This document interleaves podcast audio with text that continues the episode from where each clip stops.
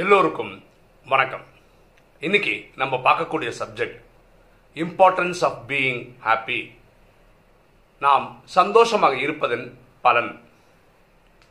ஒரு நபர் சென்னையிலிருந்து ஆஸ்திரேலியாவுக்கு போகணும். கொஞ்ச நாளுக்கு அப்புறம் ஆஸ்திரேலியாவிலேருந்து திரும்பி வரணும். அவர் ஃப்ளைட் டிக்கெட் எப்படி போட்டிருக்காருன்னா, சென்னை சிங்கப்பூர், சிங்கப்பூர் ஆஸ்திரேலியா, முடிஞ்சதுக்கப்புறம் ஆஸ்திரேலியா சிங்கப்பூர் சென்னை, டிக்கெட்லாம் புக் பண்ணிட்டார். ஆனால் வேற ஏதோ வேலை விஷயங்களாக அவருடைய ட்ரிப் அவர் ரீஷெடியூல் பண்ண வேண்டிய நிலைமை வந்துச்சு. அதாவது போகிற டேட்டில் போக முடியாது, வேறு ஏதோ டேட்டுக்கு போகணும். உங்களுக்கும் தெரியும், இந்த ஃப்ளைட் டிக்கெட்லாம் ரீஷெடியூல் பண்ணிங்கன்னா அதுக்கு ஒரு எக்ஸ்ட்ரா ஃபீஸ் வாங்குவாங்க. இவருக்கு தேவைப்படுது, மாற்றி ஆகணும். அதனால் அந்த ஏர்போர்ட்டுக்கு போகிறாரு, அங்கே இருக்கிற அந்த டிக்கெட் கவுண்டருக்கு போகிறாரு. இவர் மனசில் ஒரு அமௌண்ட்டு ஞாபகம் இருக்குது, இவ்வளோ கேட்பாங்க போல் இருக்குது அப்படின்னு. அப்போ அந்த கவுண்டரில் போய் கொடுக்குற டிக்கெட்டு, நான் வந்து இந்த நாளில் போக வேண்டியது போக முடியல, எனக்கு டிக்கெட்டை வந்து ரீஷெடியூல் பண்ணி கொடுங்க. அந்த அம்மா எடுத்து கம்ப்யூட்டரெலாம் போட்டு பார்த்துட்டு சொல்கிறாங்க, சார் ஒரு டிக்கெட்டுக்கு நீங்கள் $50 எக்ஸ்ட்ரா தர வேண்டி இருக்கும். இவர் உடனே சிரிச்சுறார். அந்த அம்மா சொல்கிறாங்க, ஏன் சார் சிரிக்கிறீங்க அப்படின்னு. இல்லை, நான் மனசில் வரும்போது ஒரு அமௌண்ட் நினச்சேன், நினச்சதும் நீங்கள் சொல்கிறதும் கரெக்டாக இருந்தது, அதனால் சிரித்தேன். ஓகே, நீங்கள் புக் பண்ணி கொடுங்க. அப்போ அந்த அம்மாவுக்கு ரொம்ப சந்தோஷமாக இருந்தது. ஏன்னா பொதுவாக இந்த டிக்கெட்டை ரீஷெடியூல் பண்ண வரவங்க, அநியாயமாக சார்ஜ் பண்ணுறீங்க, எங்கள் சொத்தையை நீங்கள் எடுத்துகிட்டு போயிடுறீங்க, இந்த மாதிரிலாம் பேசுகிறாங்க. நீங்கள் ஒருத்தர் தான் கொஞ்சம் பாசிட்டிவாக ஜாலியாக இருந்திருக்கீங்க. இல்லைம்மா பரவாயில்ல, நீங்கள் புக் பண்ணுங்கள், என்னோட தேவை தானே, நான் தானே டிக்கெட்டை ரீஷெடியூல் பண்ணுறேன், எனக்கு பண்ணி கொடுங்கன்றார். அந்த அம்மா கம்ப்யூட்டரில் உட்காந்து ஒர்க் பண்ணுறாங்க. டிக்கெட் கொடுக்கும்போது சொல்கிறாங்க, சார் ஒரு டிக்கெட்டுக்கு $50 சொல்லியிருந்தாலே எக்ஸ்ட்ரா $, அது உங்களுக்கு நாங்கள் சார்ஜ் பண்ணலை, எங்களுக்கு உங்களை மாதிரி ஒரு சந்தோஷமான கஸ்டமர் தான் தேவை, அதனால் நீங்கள் உங்களுக்கு எக்ஸ்ட்ரா சார்ஜே பண்ணலை, நீங்கள் அவசியம் இந்த டேட்டில் எங்கள் ட்ராவல் பண்ணுறது எங்களுக்கு ரொம்ப சந்தோஷம்னு சொல்லி டிக்கெட் கொடுக்குறாங்க. இருந்தாலும் நம்ம திரும்பவும் கேட்குறாங்க, எப்படி நீங்கள் ரொம்ப சந்தோஷமாக இருக்க முடியுது, இது எக்ஸ்ட்ரா சார்ஜ் பண்ணியிருந்தா கூட அப்படின்னு. அப்போ அவர் சொல்கிறாரு, நீங்கள் $50 சார்ஜ் பண்ணுறது நீங்கள் முடிவு பண்ணி சார்ஜ் பண்ணுறது இல்லை, இது உங்கள் ஏர்லைன் பண்ணுறது, அதுக்கு நான் எப்படி உங்கள் மேலே கோவப்பட முடியும், அது என்ன நியாயம், என்ன கரெக்டு. இந்த ஆங்கிளில், ஏர்லைன் ஆங்கிள்லேருந்து பார்த்தா, ஒரு எக்ஸாம்பிளுக்கு ஒரு நாளுக்கு ஒரு 100 பேரோ 500 பேரோ டிக்கெட் புக் பண்ணுறாங்கன்னு வச்சுக்கோங்களேன். இந்த ரீஷெடியூல், இந்த டேட்டை மாற்றி மாற்றி புக் பண்ணும்போது அது சார்ஜே பண்ணலாம்னா எல்லோரும் பண்ணுவாங்க. அப்போ ஏர்லைனுக்கு வந்து அவங்க தொழிலாளி மேலே நிறைய சுமை தர வேண்டியிருக்கும். அதனால ஒரு கேன்சலேஷன் ஃபீ வைக்கிறாங்க, கொஞ்சம் ஜாஸ்தியாக வைக்கிறாங்க. அதனால் கேன்சல் பண்ணும்போது 1க்கு 2 வாட்டி யோசிப்பாங்க.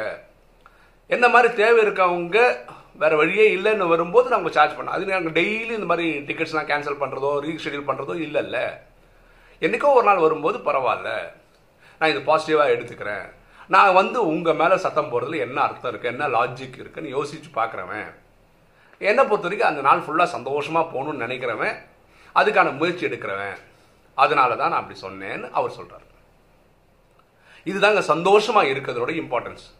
இந்த விஷயத்தில் இவருக்கு என்ன பியூட்டின்னா, $200 மிச்சமாயிருக்கு. ஏன்னா 4 டிக்கெட் இல்லையா, சென்னை சிங்கப்பூர், சிங்கப்பூர் ஆஸ்திரேலியா, அந்த ஆஸ்திரேலியா சிங்கப்பூர், சிங்கப்பூர் சென்னை, ஒரு டிக்கெட்டுக்கும் $50 $200 ஆயிடுச்சு. இவர் ஜாலியாக இருக்கிற அந்த மூடு கிரியேட் பண்ணுற அந்த பழக்கம் இருக்கிறதுனால இவருக்கு இந்த மாதிரி பைசாவாக வந்திருக்கு. எனக்கு கொஞ்ச நாளுக்கு முன்னாடி நடந்த ஒரு பர்சனல் அனுபவம் சொல்கிறேன் பாருங்களேன். எங்கள் வீட்டு ஜன்னலோட கண்ணாடி உடஞ்சி போச்சு. அது கண்ணாடி தொடர்ந்து கீழே வந்து உடஞ்சிச்சு. அப்போது இதெல்லாம் எங்கள் அப்பா தான் பொதுவாக பண்ணுவார். இந்த வாட்டி நானே எடுத்து பண்ணலான்னு சொல்லிட்டு இது அளவெல்லாம் எடுத்தேன். ஓகேவா, லென்த்து பிரெத்துன்னு பார்த்தா 33 சென்டிமீட்டர் இந்த பக்கம், 55 சென்டிமீட்டர் இந்த பக்கம். அப்போது அது அளந்து, அது எப்படின்னா துணி அளக்கிறோம் இல்லையா, அந்த டேப் வச்சு அளந்து எடுத்துன்னு போயிட்டேன். அளவு மட்டும் 33 சென்டிமீட்டர், 55 சென்டிமீட்டர். கண்ணாடி கடைக்கு போனேன். அங்கே இருக்கிற ஒரு தம்பிகிட்ட சொன்னேன், தம்பி இந்த மாதிரி 33 சென்டிமீட்டருக்கு போய் 55 சென்டிமீட்டருக்கு ஒரு கிளாஸ் வேணும்ப்பா அப்படின்னேன். அவரும் அழகாக கட் பண்ணி கொடுத்துட்டாரு. காசு $100 கொடுத்துட்டு வந்துட்டேன். நான் வீட்டுக்கு வந்து அந்த இடத்துல வச்சு பார்த்தா ஃபிட் ஆக மாட்டேருந்து. அப்புறம் நம்ம அளந்து பார்த்தா, நம்ம டேபிள் அளந்து பார்த்தா 55.5 இருக்கு.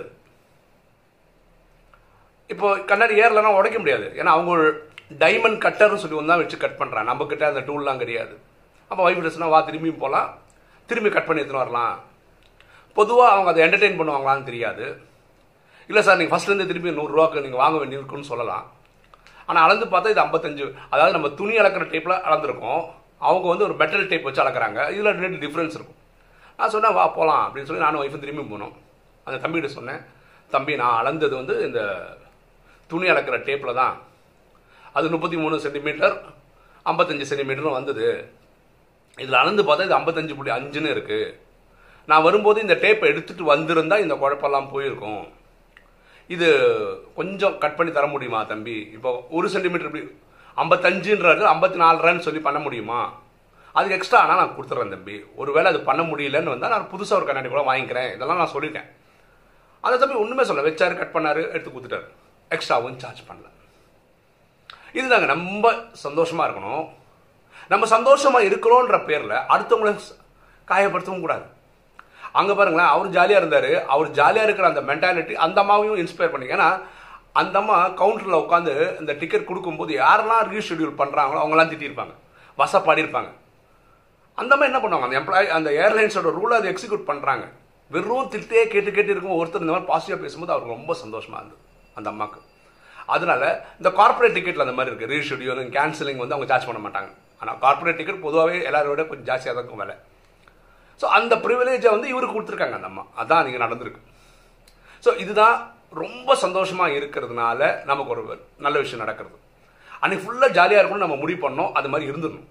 இதில் வேற ஒரு விஷயம் என்னன்னா, டென்ஷன் ஆகும்போது நம்ம ப்ரெஷரு சுகரு எல்லாம் கூடுது, வேற உடல் நோய் வருது, இதுலேருந்தும் தப்பிக்கலாம், டாக்டர் பில்லேருந்தும் தப்பிக்கலாம். ஸோ இம்பார்ட்டன்ஸ் ஆஃப் பீயிங் ஹாப்பின்றது இதுதான். நம்ம சந்தோஷமாக இருக்கிறதுனால நமக்கு நடக்கிறதும் சந்தோஷமாக இருக்கும். ஓகே, நேற்று ஒரு வீடியோ போட்டிருந்தோம், ஸ்ட்ராங்லர்ஸ் வர்சஸ் விராங்லர்ஸ்னு ஒரு வீடியோ போட்டிருந்தோம். இந்த வீடியோ கேட்டு ஒரு சகோதரர் அவர் ஒரு ஒப்பீனியன் சொன்னார்.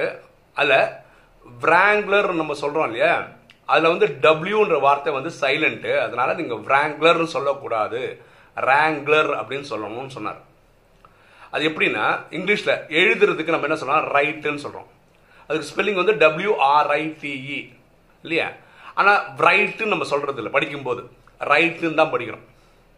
அதே மாதிரி தப்பு கரெக்டுன்னு சொல்லும்போது என்ன சொல்கிறோம், ரைட்டு ராங்குன்னு சொல்கிறோம். அங்கே ராங்குக்கு நம்ம எப்படி ஸ்பெல்லிங் எழுதுகிறோம், WRONGன்னு எழுதுகிறோம். ஆனால் ராங்குன்னு சொல்கிறது இல்லை, ராங்குன்னு சொல்கிறோம்.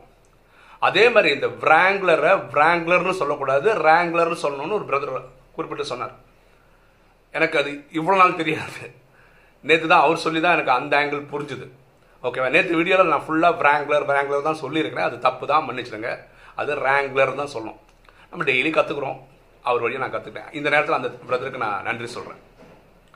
வேறொரு விஷயம், இப்போ நான் உங்க கூட வீடியோவில் பேசிகிட்டு இருக்கேன்ல, இப்போ இந்த ஷர்ட் ஒன்று போட்டிருக்கேன், இந்த ஷர்ட்டுக்கு ஒரு வித்தியாசமான ஒரு குவாலிட்டி இருக்குது. அதாவது இது 100% ஆர்கானிக் காட்டனில் உண்டாக்கப்பட்டது. அப்படின்னா நிறைய வேர்கள் வச்சு ஒன்று பண்ணியிருக்காங்க, இதுக்கு நிறைய ஹெர்பல் வேல்யூ இருக்குது. இது போடும்போது ஆக்சுவலாக நேற்று தான் முதல் முறையாக போட்டேன். இது வந்து துபாயிலேருந்து ஒரு தம்பி எனக்கு வந்து ப்ரெசென்ட் பண்ணது.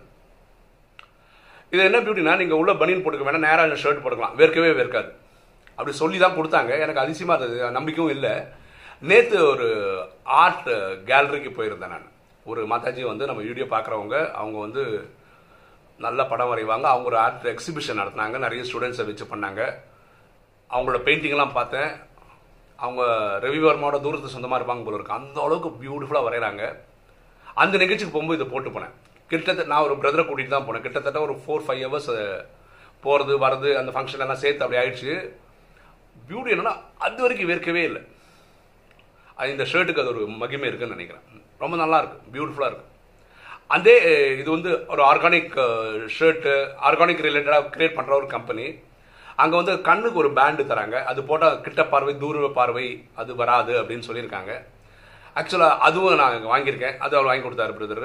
அதே மாதிரி ஒரு இன்ஸ்கர்ட், பெண்களுக்கான இன்ஸ்கர்ட் போடுறாங்க இல்லையா, அது போட்டால் அந்த யூட்ரஸ் ப்ராப்ளம்லாம் வருது இல்லையா பெண்களுக்கு, அது வராதுன்னு சொல்கிறாங்க. இப்படி நிறைய விஷயங்கள் இருக்குது. யாருக்காவது இது விருப்பம் இருந்தால் நீங்கள் யூடியூப் வாட்ஸ்அப்பில் கேளுங்க, நான் இன்புட் கொடுக்குறேன். ரொம்ப ரொம்ப பியூட்டிஃபுல், ரியலாகவே ஒர்க் ஆகுது, எனக்கு ரொம்ப சந்தோஷமாக இருந்தது. ஸோ இந்த வெயில் காலத்துக்கு இந்த மாதிரி ஷர்ட்டு நம்மக்கிட்ட ஒன்று இருந்ததுன்னா, இந்த வேர்க்காமல் இருந்ததுன்னா எவ்வளோ நல்லாயிருக்கும். ரெண்டாவது நேற்று நான் அனுபவிச்சது வந்து அங்கே நிறைய கொசுவெல்லாம் இருந்தது, இருந்தாலும் நம்மளை வந்து கடிக்கவே இல்லை. மேபி இந்த ஹெர்பலோட ஸ்மெல்லுக்கு அது வரலையே ஒன்றும் தெரியல, ரொம்ப நல்லா இருந்தது. ஓகே, இன்னைக்கு வீடியோவில் நம்ம பார்த்த விஷயம் என்னென்னா, சந்தோஷம் ஆக இருப்பதின் பலன் என்ன. நம்ம சந்தோஷமாக இருக்கிறோம், முயற்சி பண்ணுறோம், நம்மளும் சந்தோஷமாக இருக்கோம், அடுத்தவங்களும் சந்தோஷமாக வச்சுக்கிறோம். அப்படி இருந்தால் நமக்கு நாள் ஃபுல்லாக நல்லா இருக்கிறது மட்டும் இல்லாமல் சில டைமில் இந்த எக்ஸாம்பிள் படி பைசாவும் மிச்சமாகுது, டாக்டர் செலவும் வராது. ஓகே, இன்னைக்கு வீடியோ உங்களுக்கு பிடிச்சிருக்குன்னு நினைக்கிறேன். பிடிச்சிருக்கேன் லைக் பண்ணுங்கள், சப்ஸ்கிரைப் பண்ணுங்கள், ஃப்ரெண்ட்ஸுக்கு சொல்லுங்கள், ஷேர் பண்ணுங்கள், கமெண்ட்ஸ் போடுங்கள். தேங்க்யூ.